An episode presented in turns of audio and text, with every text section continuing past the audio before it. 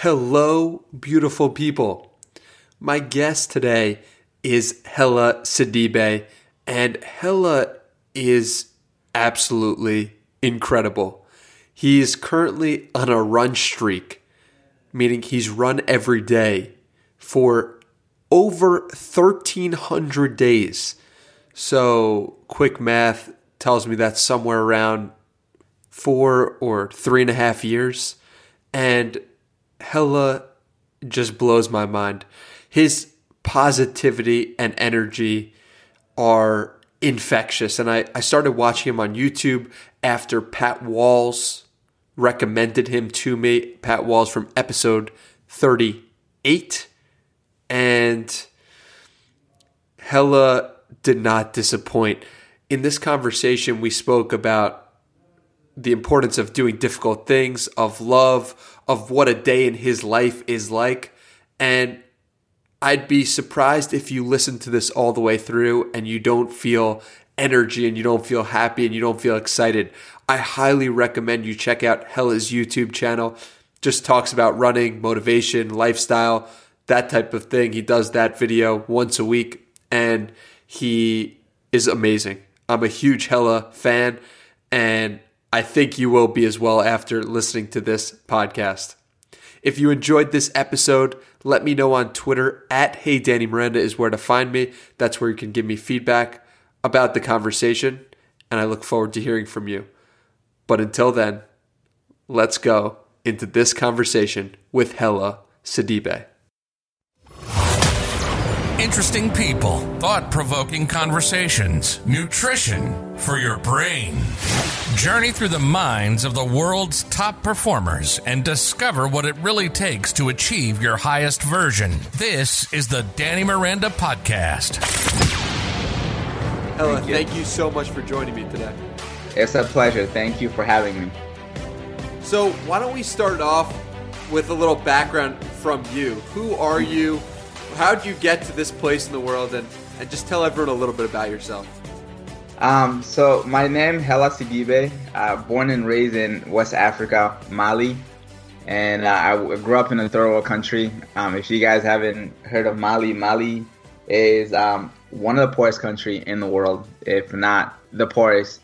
People make less than a dollar a day over there. So but I grew up in a, a beautiful upra- um, uh, family. Um, even the fact that the country is very poor, I never really felt that as a child because your parents and your family members kind of like take that burden on themselves so you don't have to feel it. So we were just kids on the street enjoying the game of soccer, playing around, having a good time with our friends on the field and at school, coming home to a nice cooked meal, whatever that we are able to have that day and there's no really complaint. It was all about joy and having fun. And I, um, I came to the U.S. in '98 um, when I was seven, before even turning eight, and um, but I was only here for one year uh, until '99 because my parents were completing their degree. My dad was doing his PhD, my mom was doing her master's, and uh, we all moved back home again. So I went back home, I did middle school, and to come back here, and I started high school. So I've been in the U.S. since then, but I go back and forth visiting um, grew up, went to high school here, went to college here, and played soccer my whole life. And soccer got me a, a scholarship at a Division One school, University of Massachusetts Amherst. So I went out there, played soccer over there, got the opportunity to play in the pros. Um, I was looked at sport by Sporting Kansas City of the MLS, and I had a lot of opportunity to play, but there was issues of immigration because I wasn't a U.S. citizen. Then that's a whole another story. I actually talked about that in my YouTube channel as well with uh, more details about my soccer story. But um, I did my best playing. Um, got opportunity to play for teams and got on teams. Um, the thing about me right now is, even though I played soccer my whole life, I hated running. Fitness was never fun. Whenever we have a day off, whether in college or pros, or um, even in between um, with PDL, the Professional Development League, or Premier De- Development um, League, I didn't like the day off because I know that after the day off, the following day, we have to do fitness. And I did not like running. I would literally be sick to my stomach. I can play a 90 minute game, no problem, running up and down the left uh, field. But um, because there's more to it, you're thinking about the ball, you're thinking about winning ball, attacking, defending. But running wasn't something that I was I found joy in, and I always saw it as punishment. And for the most part, for our team, we were especially at U- UMass, um, we were always punished by running. It was like, oh, you guys are not doing well, get on the line. And fast forward to three years ago, I just literally sat there and say, I want to do something that I could, for once, hold myself accountable and stop making excuses. Something I'm really afraid of. And the first thing that came to my mind was running. And I wanted to be, you know, after season, um, you have this, um, you have this body, like you're in shape. And I wanted to maintain the postseason body look. And I know running would have to be part of that in order for me to do it. So that's how everything came about. And next thing you know, um, I said, you know what? Um, there's this YouTuber actually that I used to watch, Paul uh, Wallace of Supercars of London. He's just a car YouTuber, and he said, I want to give running a try. This was like January 2017, and I was looking at him. He's not an athlete. He's never played any serious sport. He wants to try running. I'm afraid of it. I played at the Division One level. I got to play in the pro level. I should be able to do this. So that also was part of the the motivation as well. So, and I just told myself, let's run every day for just two weeks, just 10 minutes a day, um, no pressure. It doesn't matter how slow I go, just do 10 minutes. And within a week, I fell in love with it because it was pressure free. I didn't have to get yelled at by anyone. I was just enjoying myself. And now we are here today, uh, still running every day, well over three years. it's incredible, man. It's absolutely incredible. And you bring up such a good point in that when you are forced to do something, you mm-hmm. start to hate it. And yeah. when you do it and decide to do it on your own, you can really find enjoyment in the same exact activity. I know for a lot of people it's it's reading, right? Reading books. Mm-hmm. You know, school forces them to read and they hate reading because of that. And then they start to read on their own and they're like, "Wow, this is actually fun." So, it's very interesting that you found running in the same vein there. Um, yeah. so what I'm curious about is a day in your life, right? So, you've run every single day for yeah. the past three years and, and more than three years. But what does a normal day look like for you? Uh, a normal day, uh, let's say, um, let's go over, uh, we'll go over like yesterday, for example. Um, I woke up, I had a, a meeting at 11 in the morning, and it was a crazy day because if I didn't run before 11 in the morning, I was gonna be in trouble. I was not gonna be. I'm not gonna. I wasn't gonna be able to run until past um 7:30 p.m. and I didn't want to run that late because that's when like your body goes through the day. Your body isn't the same. You know, you, you're on your feet, um, running around, doing all these stuff. So I got up early to make sure that I got my run out of the way before the 11 a.m. meeting with Vivo Life. I'm a Vivo Life um, uh, uh, athlete, so it's a, a, a plant-based protein company out of the UK. So we just had a meeting over Zoom. So after that meeting, um, in the morning on yesterday, Thursday, right away, I had to do my recovery stuff because I had a training session I had to attend to at 3 p.m. So after that 3 p.m. training session, um, I do I coach people. I do speed and agility in soccer. That's my uh, my profession that I do uh, as a job besides YouTube. So I had a session to go run to at three, and after that 3 p.m. session, I had an, an hour in between. I had to eat. I had to run to another 5 p.m. session. After the 5 p.m. session, I had to run home to get on a call with Gymshark at 6:30 uh, p.m. And then after that, I had a session again from seven from 7:30 to 8:30. So actually, it was a crazy day. So if I'm not running, I'm training someone or training myself, or I'm doing some YouTube videos and I'm eating. That's my life, and then I love every uh, moment of it, every opportunity that I get. I guess that's part of this lifestyle that I live. So today, for example, I ran before I met up with you because right after I'm done talking with you, I have a training session to attend to right away. And then after that, I have another virtual session immediately. So you got to get the, the mentality is always find a way to make it happen. Or if you don't make it happen before all these stuff that you have to do, that you have responsibility to take care of, you got to make it happen later. So it's, it's like, when do you want to do it? Do you want to do it early and get it out the way? Or do you want to do it late when it's really late? So that's how my day is. How, how many times have you had to do those late night sessions because I mean, I'm not I'm sure every day you haven't for the past a thousand days you haven't got your work in early. Has has there yeah. been a few nights about that you've just like started to run at 11 p.m. or, or real Actually, late? yeah, I want. To, yeah, that's a good point that you brought up. When I first started this running journey, um, people I get messages from people. I don't have time to to run or to work on myself because I have a nine to five people don't realize actually when I was um, started this journey, I had a full nine to five. I had a I would get, get in at 12. I don't get out till 8 p.m. or I would get in at early in the morning. I don't get out till 6 p.m.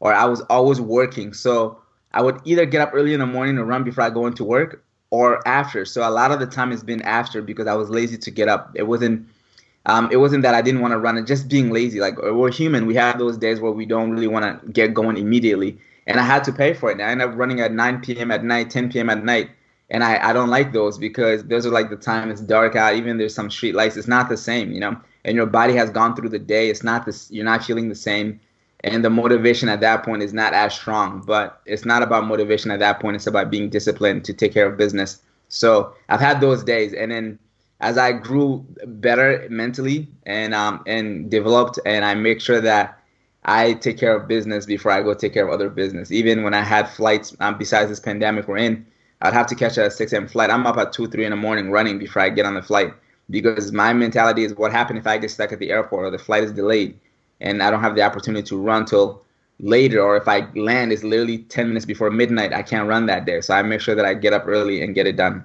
and just set myself in. And if I have any time after when I get to my destination or after work, if I want to do an extra run, that's an extra run. But the priority has been taken care of already. It's really so important taking care of yourself first, and then because you're presenting yourself in a whole different light, right? If Correct. you if you wake up and you get your work in and you're proud of who you are and you took care of yourself, well, then you can take care of everyone else too, right? Exactly, and it's easier exactly. to attend to all the meetings you have to do. Yes, exactly exactly. So, one thing that I needed to talk to you about was mm-hmm. that you you didn't start posting on YouTube when you first began the challenge. You yes. started posting about six months after, if I'm correct, after you started this running every day. day. Why day is that? So that's what uh, that's the interesting part um, about that time that it happened. Um, when I started this journey, it had nothing to do with YouTube. It had nothing to do with. It was just a personal thing that I needed to fight. Um, mm-hmm. Um, there's a lot of time in my life I made so many excuses, and some of them was very valid because some stuff were out of your control. But what I didn't do was take care of what I can take care of. I was always pointing fingers. I was the guy that was saying, "Oh, this is not my fault. Look at this is out of my control." And some of them I had I had a good legit reason, but um, I wanted to do this just for me. It had nothing to do with social media. It had nothing to do with anything. The only reason I actually reached social media is because my girl convinced me to do it, and she was convincing me since like a hundred and a hundred days in, and I said no. Only she knew, close family member. I'm trying to run every day for a year. So at day 163, I finally said, okay, fine. I got my run in, and I just got a haircut that day, and I was like, let me shower and let's go do the video. I agreed to her letting me, uh, letting her shoot a video about me. She said this is cool let's share it with people, put it on YouTube. And at that point, I had no idea streaking was even a thing. I never looked up anything about running. It was just me versus me. So day 163 was when we shot that video and we put it up. And we just put it up just to share my passion with people. And putting that up wasn't anything expected for it to be anything at all. And it didn't even catch until three months later. We start waking up. We're getting views and views. People are messaging, "Are you still running? What's the update?" and we just started updating people. So basically, I became a YouTuber by accident, and it's something that I hated that became a passion of mine. Now it's work, but it's not even work because whether I'm getting paid for this or not, I'm doing this every day. It was a lifestyle already that I made it. So that's how day 163 became a thing, and it's an important day for me because that's when everything changed really when we put it live on YouTube. Were you hesitant to put yourself out there? Were you was it weird for you to start putting a camera and having people view you into your life because obviously you just kind of came into this so um not really because i i was always in uh, in front of cameras playing college you always post game interviews there so i was always in front of uh, camera i wasn't really like uncomfortable in that situation it was it was more like okay let's do this and put it out there for people and then i feel like when you're very serious about something and when you're sharing the message it's just it's just so authentic and pure. It's just it doesn't really matter what it is to you that you just want to make sure that you tell your story. So it wasn't weird. It wasn't. I wasn't hesitant, and I knew what I was putting myself into. And I knew I was opening up a huge door, letting people into my life, seeing what I'm doing, and I was just like, all right, let's do it. Um, why not? Let, maybe it can help one person. And when I put up the video, I had no intention to even oh, to change anyone's life. It was just like, let me let share with people what I've been up to, why I run every day. And that was it. And then it became bigger to me as time is going until this day. Yeah, you, you talk about the importance of it being authentic to yourself and the importance of, of it not being a big deal because this is just who you are. And yes.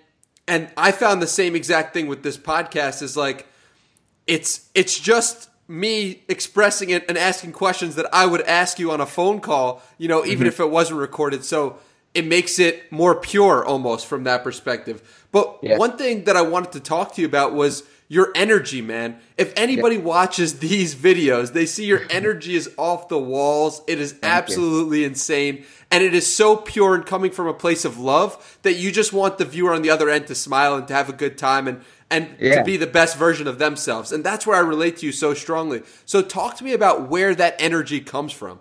Um, that energy is just it came from having a, a self conversation. I had to literally one. I talk to myself. I always say that if you were around me right now, um, Danny, and we're on a run, if you can hear the thoughts in my head, you'd probably think, "The hell are you? Are you crazy or something?" Even yesterday, as I'm sitting down on the dining table, I'm having conversation with myself. My my girl's across in the living room. She goes, "Are you talking to yourself?" I'm like, "Yeah, I'm just trying to make like trying to plan something in my head, but I'm speaking it out loud." So I had to one day literally sit down and talk to myself. Um, I was always a happy person. I was always smiling. Um, that's I. It's because of where I grew up. It literally is the lifestyle that we live in. A lot of people are in so much problem and trouble in, in Mali, in my country, and I think most of Africa too. Um, but they're always smiling. In fact, they make they laugh about some of the hardship because they said it could always be worse. So they see it from a different perspective. So I grew up seeing life um, in a perspective way. But at a certain point in my life, I was going through so much trouble, so many tribulations, um, so many things that I had to deal with, and it really put me in a dark uh, a dark spot. It really did, and I had to one day literally sit down and say, "Hell, I could always be worse." You think you have it worse today? Someone will switch their life for yours in any minute. Um, you have a roof over your head, you can eat. So, what is it to be sad about life? I know I'm gonna have rough days, but I just have to look into the brighter side and talk about what I'm grateful for and just smile because some people didn't wake up today. I got to wake up today, so I got the opportunity to chase another dream, even though one didn't work out. But I have the opportunity to do something about my life, and some people didn't get that. And I really, a lot, I remind myself the difficult days. You know, when you have these tough days, when you think it's like the end of the world, nothing is ever going to change. And next thing you know, you give it time and you're sitting here today, you're smiling. When you're thinking back, you're like, wow, I thought those were worse of the worst days. But look at, I'm standing strong today. And I'll share a personal story with you right now. I talked about it in my podcast, actually, that I started not long ago. Um, when I was trying to be on a professional team, I got signed to Seattle Sounders, but it was their farm team first. I signed a professional contract. Getting out there, I had zero money, nothing at all. Trying, waiting for my first check to come in as a pro, right? So I want to go buy food, and my bank account declined, uh, my card declined, and I'm sitting there. I'm like, I don't know what to do. I didn't have it in me to. My parents are in Africa, and I didn't want to go ask them about. I need money, and they're not having money in Mali isn't easy either. Um, I didn't have the courage to ask any friend or anybody for money. So I'm sitting there. I don't know how I'm gonna get my next meal. I'm I'm hungry. So I decided to give a phone call to the bank that I had was a uh, Bank of America, and I said, whoever came on the phone, I said, can I speak to a manager? And the manager came in and I said, can you allow me to just overdraft my account uh, and you can charge me the overdrafting fee? But um, I'm waiting on my first professional check. When I get it, I'll make sure that I pay the fee. So I just needed able to eat. And he said, what's going on? Like I said, I have nothing right now. So that guy said to me, say, listen, if I let you overdraft right now, you're to be negative and you're to have a negative fee. So it's to be a lot. So if you're not paying that on time, it's to add up into something big that could be a struggle for you because he doesn't know what kind of check I'm gonna get as my first pro check. And so he said, you know what, let me make this easy for you. I'm gonna give you a $30 credit so you can go buy grocery for the week. And I went to a, a cheap grocery store, got a whole grocery for a week. And thinking the reason I'm telling you this story, I've had that day when I was sitting there, I thought this was like the worst of worst when I don't know what to eat. I'm an athlete that have to perform at a high level, playing against these teams from Vancouver Whitecaps from Portland Timbers, from the MLS teams that, but I didn't have a cent in my pocket and I didn't have the courage to ask anyone so I can eat. So I think back to those days when everything was hard and I remind myself, you know what? Life could always be worse. So every single day, I am getting out there and enjoying every day because it could be you never you really sometimes the saying is you don't know what you got till it's not there. So I'm trying to enjoy everything I got today. I'm trying to enjoy every single thing. And then I sometimes I am down, but the the beautiful part about me is and I hope everybody discover this about themselves is that when you are down, you have to be able to be aware of it. Self-aware is very important immediately and shut it down and say, you know what, what are you talking about? Hell, I stop complaining, move on, and then it's over.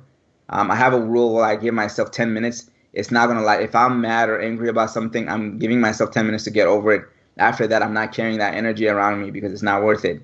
So I just walk away from the situation and I just smile, and that energy just keep amplifying. So if you if you're on that positive frequency, it's just gonna keep amplifying every single day. So I think that's where I find my energy from. Just reflecting on a past, not dwelling on a past, but letting myself know that life is actually really good. Even though we have all these craziness happening in this country, everywhere in the world, but life is really good because we got to wake up today.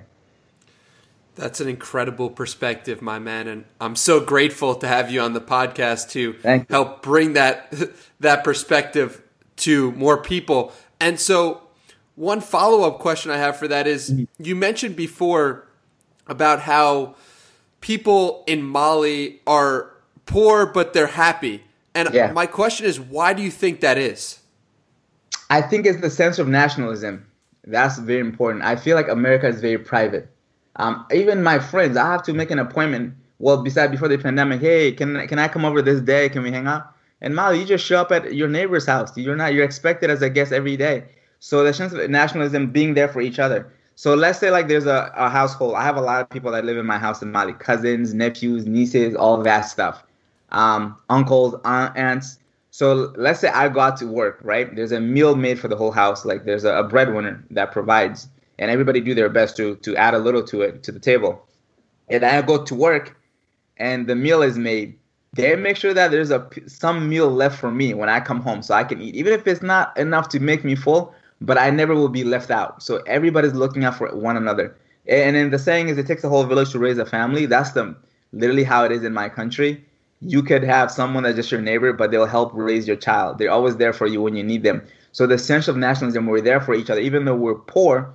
There's a lot of support. So because of everybody comes together as a unit, you don't even see how poor people are. You don't even see that people are suffering because one person is giving a helping hand. I think that's why the positivity is that if everybody was greedy now to hold on tight to what they got, they're like, well, forget you. I'm just gonna focus on myself. I think then the happiness won't be the same. So that's the reason I I think my my theory, and it makes a lot of sense that that that's why we are very happy because we're there for each other. Whether your neighbor is literally like your family, literally, that's how it is. Makes a lot of sense, and it's something that you know you wish you would see more of in this country, but what do you think the ways in which we can help people become more positive? Do you think it's just about just about embodying that caring spirit, that positivity, that happiness yourself? How do you think about the ways of bringing that to mm-hmm. the United States?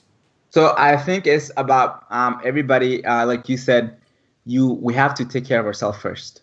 You take care of yourself first and meaning that you're sitting down because if you if i can take care of myself today i'm at my best then i can use that energy to help someone else and that comes very well even in this pandemic if i make sure that i'm wearing a mask if the science is telling us that's helping let me do that. So i'm safe and i'm keeping someone else safe. So but we really have to sit down and look deep down at ourselves. What is it that is making me not happy? What is it that's is it the money issue? Is it whatever it is? Because there's always some kind of reason that kind of takes the happiness away. And then when we get down to the root of that, now what can I do so I'm not in this state of mind and figure out how to get over these issues that I'm dealing with.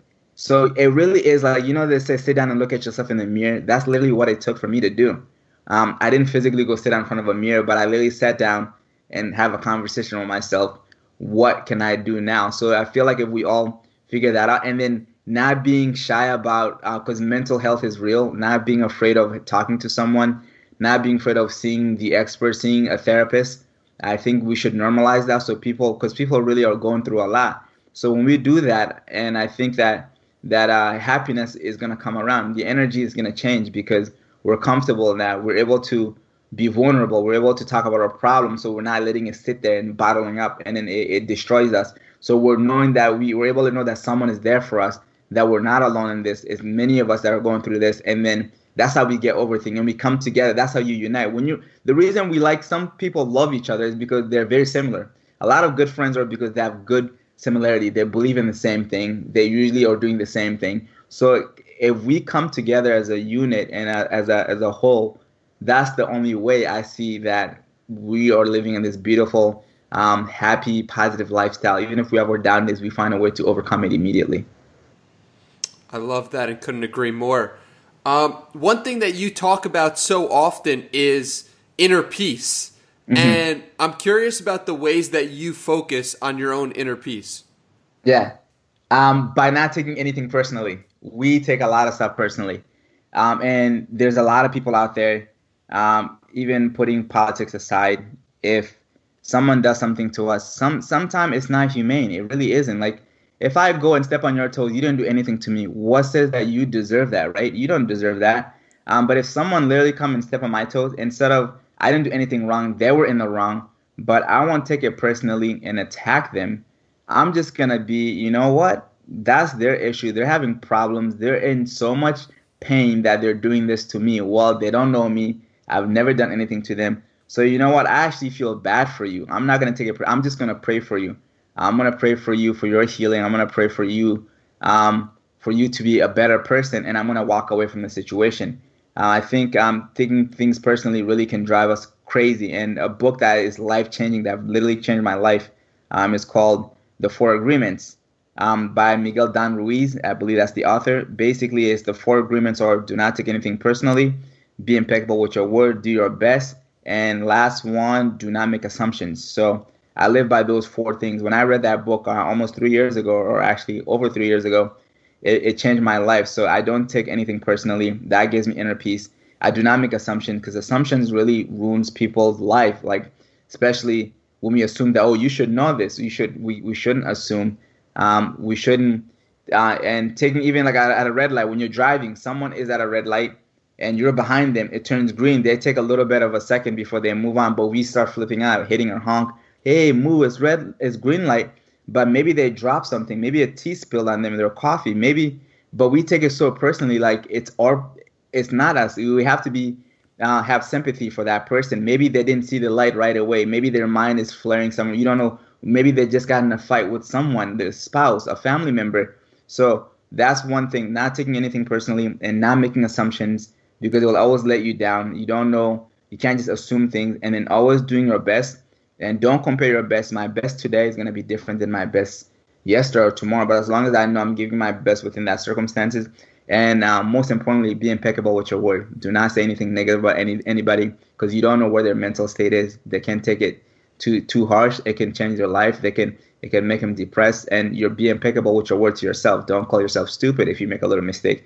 Don't be like, oh, why did I do this? Like, don't be impeccable and those things are the way that you can find inner peace and that's what helped me find inner peace um, by just not taking anything personally and not making assumption just doing my best and being impeccable with my word i love love love that you brought that book up because in the past six months it's been one of the most important books that i've read and mm-hmm. what i love about and one key insight i had from that book was to do your best and not to not to try too hard and not to try too too little and to just give your 100% because if you if you think about it on a run it's like mm-hmm. if you're running and you're going so hard and you're like oh i'm doing i'm giving 110% effort then you're going to get injured. If you're yeah. trying at 80% effort you're going to be like you're, you're not going to get growth. So it's yeah, only when exactly. you do 100% do you That's really feel it right? That's a good way to look at it. Yeah so true. Yeah man so and it and it's like how how have you taken that and applied i guess that book to more than just running? I've applied it to every aspect of my life. Everything. Everything. Even to the people who are who have insulted me that they don't even know who i am.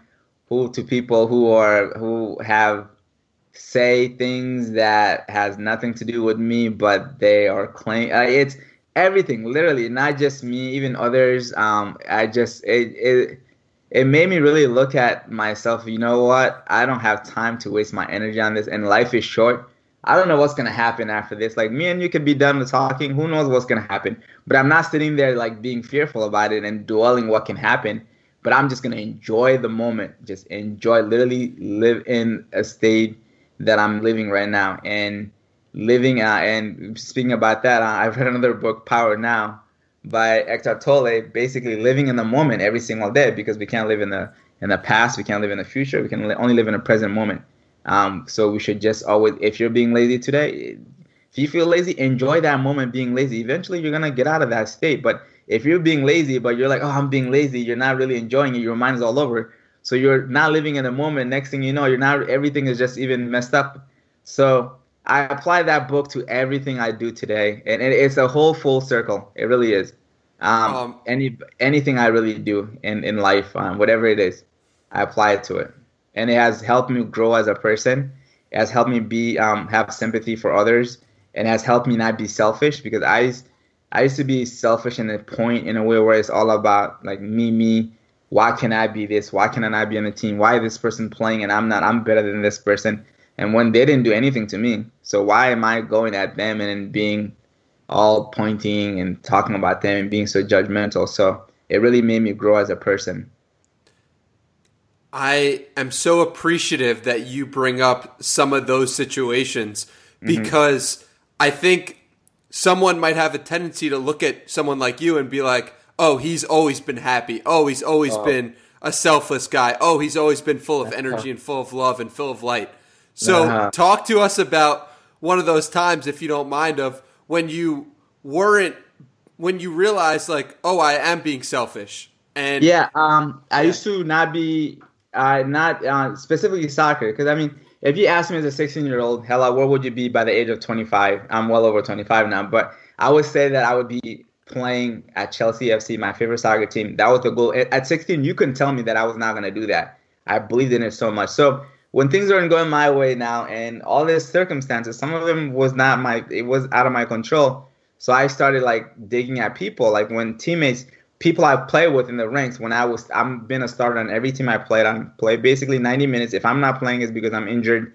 Um, when i see players i played against that i'm clearly better than not just because of my opinion just because of the reports and scouting and i see them doing better than me being on the teams that I want to be in, and then I start like being I envy them, and they didn't do anything to me. I, at one point, I stopped watching games on TV because I'd see players that I play with, and even I've seen a player specifically that ended up signing for the team that was trying to draft me. That I was going at him when he was at, with uh, Portland Timber. He he asked me friendly what to stop going at him because he's tired. He said that he he said I won't go at you. I just need to catch my breath, so I won't catch you off guard and I see him playing on TV. So I used to be en- like have envy against him and be jealous. And then I had to tell myself, he didn't do anything to me. Why am I jealous of him? I should be happy for him because his goal was also to make it. Why not be happy for for him? My goal is to make it. His goal is to make it. So I realized we'll have more in common than we don't. We're all trying to make it. We're all trying to do the best for ourselves, for our family and friends. And I have to stop being jealous of people. And then my jealousy was always in the game of soccer. It had nothing to do with other life style was just soccer because I just wanted to be the guy up there because I was so about that. Um, and I literally used to be so jealous of other players. I was always mad when I see other players succeed above me, but now I'm so happy to see others. I want others to do better than me. Even with a running streak, I want people to have better PRs than I am. That's not even my goal to PR all the time. I just want to run for the fact of endurance so I can go 30 miles, 40 miles, 50 miles in a day with no problem. But I'm actually happy for people who are being more successful than me now because I know the feeling of when you hit that goal is unreal. So I want them to feel that even beyond where I have been. So yeah, so I had to it's a lot of personal growth. I was I was in a dark place. I can't sugarcoat it and say I was this happy, happy guy. And as soon as I kind of learned about more about myself and my own um, mental state, and change things up. Literally, the the script flipped, and you can see it today. Um, not only that, the energy around me, people around me, are more positive because I put myself in that situation. Opportunities are endless for me, and I'm so grateful for it. And it's just life is just. I can't wait to get up in the morning, and I couldn't say that three years ago. What was, was the, What yeah. was that switch that flipped? The just holding myself accountable for once. Just saying, Hellah, I am the problem. No one is the problem. You are the problem, Hellah. I had to literally say that. And that's how running started. I said, let me for once hold myself accountable and stop making excuses and go out and enjoy this run right now because I'm scared of running. Let me stop pointing fingers at people because I didn't make it to this team. They, yeah, I couldn't get visa. Um, I had immigration stuff that was on hold. I couldn't get a contract to go to Germany because German embassy denied my visa. When I had a year guarantee to play for a Bundesliga two, I couldn't go to um, Russia at the time. I had a contract to go to Russia. I didn't want to leave my scholarship in college, but other things that I was responsible for, I for once said, you know what, Hellah, it's your own fault. Just man up, be a man. You're not a kid anymore, and deal with it. And that was the switch. And it's really weird because once I started just focusing on myself, what I can do, next thing you know, I literally life is beautiful. I really can't complain. I can't. And I didn't do YouTube for anything for money or any of that. And it, it just is for because the pure joy of being able to share my passion is a privilege. And the money aspect, people um, talk about money a lot too with YouTube. It, if it was about money, I would have quit YouTube a long time ago because you don't really make money on YouTube, and it's really public. You can go on Social Blade and look at people's accounts, see what people are really making. If you don't have the millions of subscribers and all these big brand working with you, it's not even about that. It's just about the pure joy of being who I am and sharing it with the world and in holding myself accountable. That's what's everything for me. It's absolutely amazing to watch. And what has been your favorite moment from the past three years of documenting your journey running? That's a tough one. A couple uh, for sure. Uh, my favorite moment, uh, I would say the biggest one, the biggest one is seeing everybody trying this challenge, running every day for a year. And because when people used to say, "Wait, how's that possible?" and someone had actually had a, had the audacity to go on my channel and put on the comment, "This is impossible." I've been in the military. I play professional sports. You can't run every day for a year. It's impossible. Your your body's not gonna handle it. So I my favorite moment was seeing everybody else do it. So just to show that I'm not the special one, I'm not the lucky one, I'm not the athlete who's able to do it. That everybody else can do this, and then I'm actually more happy for them because they're living proof also. So those are my my my happiest moments on the channel, seeing everybody getting up and doing this, and kind of like living it. And then a lot of people I've made it, and they're like, "Wow, this is actually possible," because I switched the way that my mentality was. I need a rest day. I need to do this, and that's one of it. And another uh, uh, one is is being able to cover 50 miles in one day. I had no idea what I when I put myself to that. I wasn't prepared at all. I just it was a Sunday night. I said I'm waking up on Monday. I'm gonna try to run 50 miles, 50 miles, and I and I, mile 40, I regretted my decision. I was delusional. I was dizzy. I couldn't even see where my house was when I stopped at mile 40 to get some water and food. And I looked like I was deaf. I lost 10 pounds in, in a span of eight hours um, and 40 minutes for the runtime, and in 12 hours overall.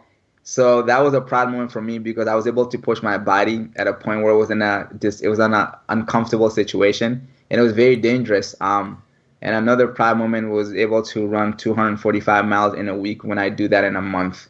I usually do that in a month, not in a week. I'm um, being able to run 35 miles a day um, for what was going on and trying to shine light on some positivity and help those who are suffering throughout the, the days, the, the craziness we're living in. Um, that was a proud moment for me um, with the Black Lives Matter movement. And um, letting people know it's not even about people are saying, oh, the Black Lives Matter is a thing. It's not about actually Black lives. But my point was Black lives actually matter, not just them. But obviously, for all lives to matter, Black lives have to matter. It's not taking away from other lives. It's just saying that these, uh, the community, the Black community, just need need help, and we just need to shine light on it.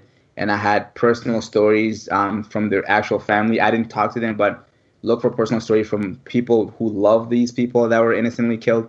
So it's not just the media, just them talking about who they were and made sure that the donation that I made was going directly to them, not just to a foundation, directly to the family that could help with their cases, whatever that's going on.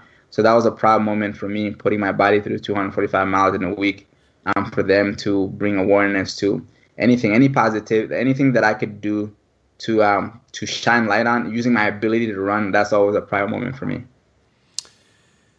So talk to me about recovery because mm-hmm. you're you're talking about these absurd numbers like 240 miles in a week and yeah, 50 mile run. Like my friend Hunter Weiss, episode number four of this podcast, he also ran 50 miles in a day, and it's like like what do you do the next day? You're running the next day? Like talk to me about the yeah, recovery uh, that you you're doing. Your oh, recovery is never like a, a, a one moment time. You're always recovering. When i'm watching tv i'm recovering. I'm foam rolling. I, I stretch. I, I do i hang my leg against the wall. You are always doing something to make it a little better so you can get up and go at it the next day. Um, that even that 50 mile a day whenever i had a break to eat to drink I'm always foam rolling. My hands is against the wall while I'm snacking. Um, the 245 mile week foam rolling while I'm using recovery boot that I had from a friend that let me borrow his, uh, the Normatec one. That um and icing, you're doing everything. You really have to take recovery as more important than actual running because when you're not fully healed, you're not gonna be able to get out there and get the run in. So recovery is literally the most important part of, of this whole process. Um, so you have to pay attention to it. And if you don't, you're gonna pay for it. And the days that I don't take foam rolling serious, I I feel it in my legs. I do, I do. So you have to just be disciplined and make sure you're eating well. You're not eating less. You're eating right. You gotta eat a lot and making sure that you're hydrating on top of that and foam rolling and whatever it takes. And you're also a vegan, right? So yeah, vegan, how, yeah. talk to me about how you get enough protein into to to support very, this machine? Very, very good question. Um, people don't understand that protein essentially comes from plants. So any protein you get from animals or recycled protein, because plants are the only thing that have the ability to produce protein. They use um, the sunlight to produce. Uh, take I think nitrogen in the, in the sky that turns into amino acid that turns into protein, some kind of like that. I may be a little off of that, the nitrogen amino acid thing, but plant is the only thing that can essentially make protein. So technically, we are going to the direct source of protein. My beans, and I don't my even having banana has some kind of protein. It's not a lot. Some has higher content than the others. Um, I'm eating avocado that have good fats and all these things that that plants is literally and then inflammation recovery actually with recovery because I don't have to worry about all these stuff that are um, inflaming my body that comes from animal. So my recovery is a little quicker. My body turning around to from recovery is very quick and fast due to the plant-based lifestyle. And I, I made sure I did my research. And the only thing I regret about going vegan is because I, I didn't do it fast enough, early enough. Um, almost five years in this coming um, 2021 uh, February, but it's it's been nothing but amazing. I get enough protein. Even having a bowl of oatmeal with my oat milk, that alone is more than half of the protein that I need in a day. And if you want to go supplement, there's a lot of plant-based protein shakes. And if you really look at it, everything that we really eat is involving with the grains and the legumes, the fruits that has all these nutrients. So that why why are they telling us eat, eat your fruits, eat your vegetables? Because they know it has a lot of nutrients in it. So it's not just about meat. So um, that was able to help me to even be at this state in my my life, uh, keeping going in my late twenties and being able to get up every day. I feel like I'm tw- in my early twenties every day. I feel like that. Well, you certainly have the energy to yeah, to you. make it seem like that. So Talk to me about one misconception or a few misconceptions that people have about running in general.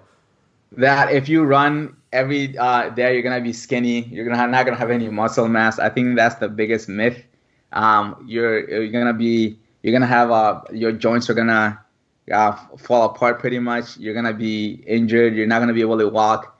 You're gonna have there's so many things I've heard, and the funny thing is, um, to me, I'm like, well, those people that you see that are marathon, the Eliud Kipchoge, yeah, they're skinnier, slimmer on the slimmer side.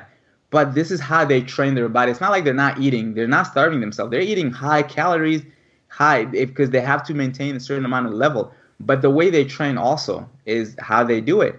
So the way I run, I run every day. Um, I'm running seven miles, five miles. I used to run at least seven miles a day. I'm changing that again, going back to running intuitively.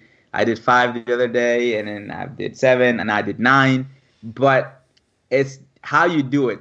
I don't just run. I make sure I do body weights, and I'm actually lifting weights a little bit now because I want to get stronger. Because I'm planning to run across the country, so I'm doing all these stuff to keep myself strong. So all these are myths. You're gonna be too skinny if you run every day. And my knee, the only I've had more uh, muscle problem than knee. I've never really had any knee pain in three years. One time I had it when I tried when I ran, not tried, I ran a marathon a day every day for seven days. Um, like four days in or three days in, I was starting to feel knee pain. It was just like a runner knee kind of feeling. And after that, a few days later, that went away, and I did knee strengthening exercises. But I've never had any issue on my back, my knee, any joints really, muscular issues. I've had um, my calf issue, shin, and that's about it. And those are all like it's how you treat it, and it's about volume too.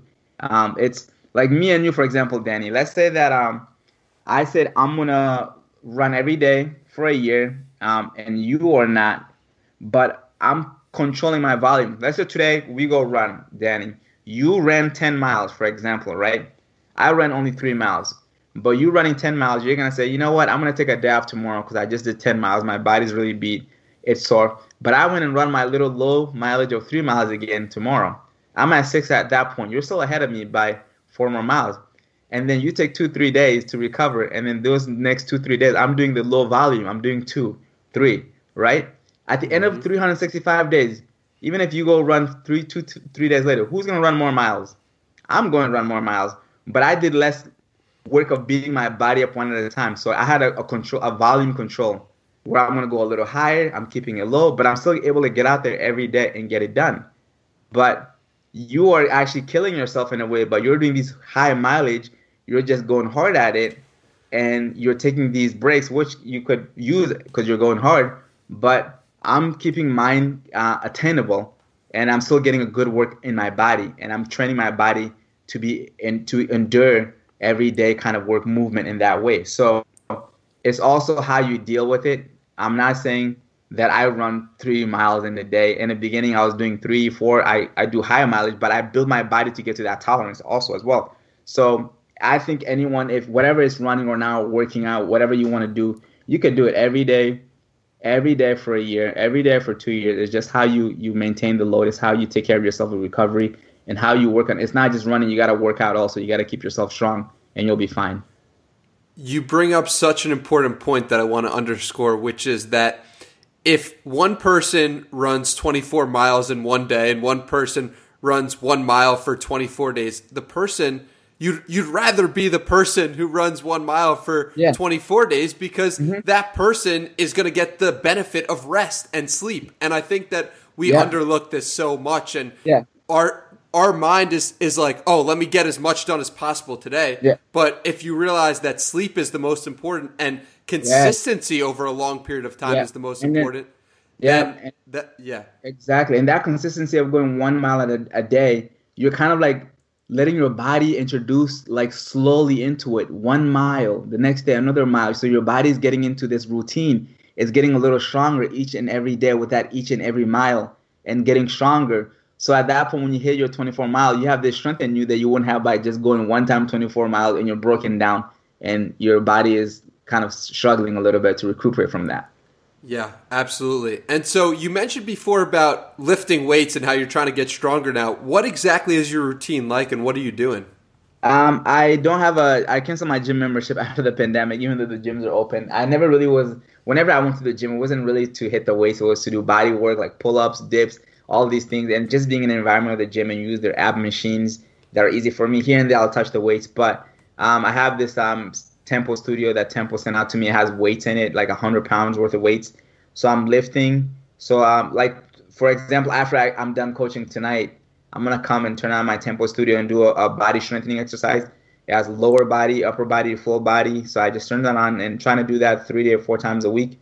Um, the reason I'm adding, I'm trying to add a little more muscle mass because um, we're trying, we're gonna run across the country early 2021 and I'm actually in a good talk of getting that happen. I'll be announcing the official date very soon before this year end for sure. It'd be cool to announce it by my birthday actually, uh, which is coming up in November. And so I'm lifting weights to make sure that my body is stronger because I know my body's gonna get destroyed doing that. So I want to go in there strong. So when it's getting tear down, um, I'm gonna have some kind of strength by the time I get to New York City from LA. Versus going in there weak and then I'm dying in the middle of the country when I don't have the, the strength to to keep pushing. Yeah, so I'm so happy you brought up the cross country run because how'd you get this idea to do this? Where where did this come from? Well, um, so after I ran every day for a year, and I was like, wow, that's a crazy goal I just accomplished. And then I said, let's go to year two. Let's see. That year was the year of mental toughness because that was all about injuries. You knew what to expect. It wasn't fun. But um, after year two, I was like, you know what? I want to do something that's more challenging. I like to challenge myself because now I fell in love with challenging myself. And I said, what can I do? I'm sitting here, actually, the table I'm sitting at right now. I said, wait, I maybe I should try to run across the country. I literally said that, and my girl was like, I I don't want you to do it, Because she's always like, you're I have all these crazy ideas. She's like afraid for my health. She's like, you're crazy. You're trying to do all this stuff. Um, she said, okay, maybe let's look into it. I didn't even know people were running across the country either. That's the thing. I don't know anything about these. And we found out that so many people have done it, like 200 or 300 people have done it. And I was like, wow, this is really cool. But when I'm doing this, I know this is going to be a hard challenge. I don't want to do it for my own ego. Nope. I want to do it for a cause. Even all the races I've done in my life, I did it for a cause. I didn't start running to to go do races. It was more than that. So when I run, I want to do it for something that's bigger than me. So I said, let's do that to raise money and shoes for 300 million people, kids who don't have shoes, Soles4Souls. Uh, that's the nonprofit that we want to do it for. So I just said, you know what, let's make this happen. I wanted to make it happen last March. Pandemic started. I want people to be involved with it. And then we said, we'll see this fall. It doesn't look good, but um, pandemic or not, even if I'm by myself, I want to start 2021 um, and, and keep going. So I want to try something that's harder because running every day is a daily routine now. That's not going to change. So now what can I do that's more challenging? And I think um, try to cover over 3,000 miles in in a crazy amount of days that I have in my head. I want to do it in 80, 70, 80 days, but I'm giving myself 100 days just in case because you never know what's going to happen with injuries or whatever. But um, yeah, that's the goal. And in the amount of miles I'm trying to cover, I don't even do that in a year. I'm trying to do that in less, in less than the time that I've ever done in my life. So that's the next challenge. So what? How many miles is that per day are you expecting to do? I personally want to tackle 40 to 45 miles a day, but I'm being smart. Say, okay, I did the 35 miles a day. That the 245 mile week. That was so comfortable. I could have seen myself doing that for a few months. Uh, I just felt good about it. My body was well trained for it. I'm prepared for it. So I said, okay, we'll get to 30, 35, but I really want to do 40 to 45 miles a day. Um, that's wow. what I really want to do. Mm-hmm. So I'm curious about who do you look up to, if anybody, for inspiration or or role models or people you're like, wow, that dude's pretty cool. Like, do um, you have um, anybody like that? I I'm inspired by many things, not one specific things. Um, I'm inspired by um, my parents. I'm inspired by even everybody, everybody that's getting out there hustling. Like even you, you have your podcast. You're doing something for yourself. I'm inspired by that. My inspiration is not um, oh, this one specific person inspires me to get out. I've always been a motivated person, so I cannot say that I was never motivated. I was always afraid of doing things like running.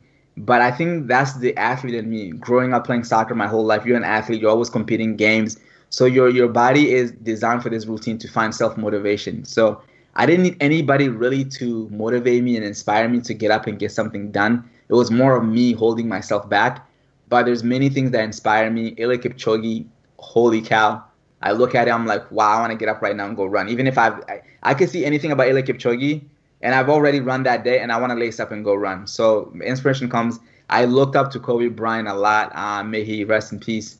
And if you go look at my some of the stuff I used to post about Kobe Bryant on my social media, I was always obsessed with him. I also say, well, LeBron, good luck catching up to Kobe. I was a big LeBron hater because I wanted Kobe to get all the credit. Like I, I looked going back into 2000, like 2008 and seven, I was always talking about Kobe. Uh, I looked up to him, and I looked up to so many greats like the Steph Curry, Eliud Kipchoge's of the world. Um, like it's insane. There's so many amazing, amazing athletes. Michael Phelps, like all these medals that he's able to get through swimming. So it's not one specific person. Um, that's the thing about me, and that's uh, that I'm very grateful for. That I'm able to find inner motivation in a way, but also I'm inspired to see so many greats do their work and so many people that are getting out there and just hustling in general and doing what they love or trying to fall in love with something that they thought that they couldn't do. Yeah, I, I couldn't agree more and it's it's really inspiring to see people who are getting after it in any any regard and talk to me about some of the people who you've inspired and who who uh, you've had an impact on and, and what that's meant to you. Uh, a, a lot of people. Um, I'm still trying to catch up on DM from a year ago. Actually, this October marks a year. I have DMs I haven't answered from them because I have I get so many. I'm so grateful for it that a lot of people want to take their time to talk to me. But many people have shared their personal story with me, how they got inspired just to not even just run every day, just to ch- chase their dreams. And that's what it's all about. It's not about even you getting up to run every day. It's about just go chase what you want, make it happen. Don't be afraid. Get out there and put some time. If you want it bad enough, you'll make time for it every single day. Make it make it happen. So I've, I've had messages plenty of time, seeing people being motivated, tagging me with their run. Um, it's very cool to see that I was able to have that impact on their life. And my way of thanking them is letting them know that I'm seeing what they're doing and thanking them for actually taking a few minutes out of their day and messaging me because that's a precious few minutes that they could be doing something else, be with family member, or doing something that they want to do also. So yeah, seeing that is uh, it's really cool, and that's what I make my YouTube videos for too because I don't care if I get a lot of views. That one person that it makes an impact on, that's what's important. I didn't start YouTube for views. I didn't start YouTube for anything. YouTube just happened because I just finally gave in to share my passion with people, and we're gonna make sure we just keep it at that. That's why if you see anything on my channel, um, even if I have any sponsors, it's because I really love it. I have to test out Gymshark. I, I tested out Gymshark for two months. Like I loved it immediately. I was like, sometimes when you get a gift, you get excited about. It. I was like, let, let the excitement die down see if I really love this product before I commit to it. So I like sharing stuff that I actually genuinely really love because when you love it, it's easy to talk about it. It's so easy to talk about it. It feels natural. It feels like you're not forcing anything. So all of that, um, seeing that, it's very cool to see people being inspired and trying things out for themselves, trying what I'm trying, putting on what I'm putting on. It's it's amazing. It's crazy to think. Even till this day, I'm sitting there. I'm like, wow, what a crazy journey it's been so far, and we're not even anywhere near near done. I absolutely love it, man. And so this podcast is going to go live right before 2021 starts. So, mm-hmm. what I would like you to do is to give a little uh, pep talk or maybe motivation or, or speech to someone who's starting, who's about to start 2021. What do you have to say to them? I said, do what you love. Love is the only way. I, my, I, I may be wrong to some people, but I think love is what brings happiness. And I'll explain that theory for you in a second. But I want to tell to these people who have this new goal for 2021 do what you love. If you love it, you might as well get up every day and pursue it because you already love it. Why not do it? You love it. You're thinking about it is because you love it. You're thinking about it is because you want to do it. So just give it a try. Don't be afraid of anything. Don't be afraid of anybody that's doubting you. Don't even your parents. I said that to people. If you want to do it, it doesn't matter what they think. Get up and pursue. Respectfully, respectfully disagree with them and be respectful and say, you know what, mom, dad, this is what I want to do and pursue it. Because at the end of the day, if you want to do it makes you happy. If you go do something else that someone else wants you to do, it's not going to last. You're going to be miserable. So do what you love. If you love doing it, get up and get after it every single day, no matter any circumstances. Even if it's just five minutes a day spent on it, eventually that adds up. Five minutes a day, every day for a week, that adds up versus spending five, 20 an, an hour just today and leave it for five, ten days, you know? Spend time on it every day. And it's a cheesy saying. They say Rome wasn't built uh, overnight. It wasn't. So spend time on it every single day. And the reason earlier I said again, love is what brings happiness. If you love yourself, you gotta love yourself first. If you can't love yourself, there's no way you're gonna love someone else. There's no chance. And people say that, oh, I can love someone and not and I love myself. If you love yourself, you can love other people because love is in your heart already. You don't see anything by love, right? You love other people, love what you do, love the world that you live in because we get up and, and we got to, to, to be alive. When you do that, you are full of love and then you're happy. When you're when you're in love with someone, you're happy. When you're in love with riding your bike, when you're in love with going for a run, when you're in love being on your podcast or doing whatever techie stuff, you're happy, right? Because it brings smile to your face. So love literally brings happiness. So if you're loving, happiness is always going to be there because love is around you at all times. So do what you love, focus on love, love yourself, love others, love what you do, and love the life that you're living. So that's my message to everybody that's going into a, a new a new 2021 that wants to make a change for themselves. Dude, I am smiling ear to ear. and people who are listening to this podcast and who have listened to episodes in the past might have been wondering who is actually speaking there. Was it Hellah or was it Danny? Because you just sound so much like me, man. And I'm That's so awesome.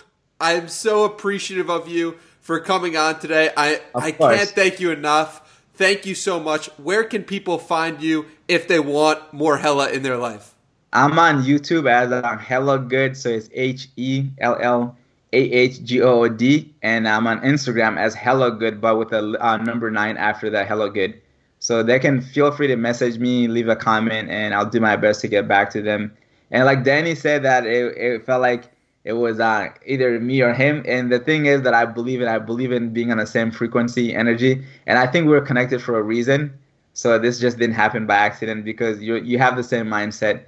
Um, it says um, the the way the people who have the same thinking, same energy, you get pulled together somehow. And I was happy to see your email and um, being able to get on this podcast and make it happen today. Well, I really appreciate you taking the time, man. Uh, it the hour absolutely flew by, and hopefully it did for Yeah. you listening as well. Yeah, well. I did. I did. Yeah, I did. I definitely enjoy every moment of it. And uh, Thank you, man. Yes, thank you so much uh, for having me on the podcast, and I'm excited um, to hear and have other people here as well. Beautiful people, we are back, and that was my conversation with Hellah Sidibe. If you enjoyed it, let me know on Twitter at Hey Danny Miranda is the best place to find me. And if you enjoyed this conversation, please consider subscribing to my newsletter, Tuesday Treasure. You can find that at dannymiranda.com slash Tuesday. And I'll see you guys in the next one. Peace.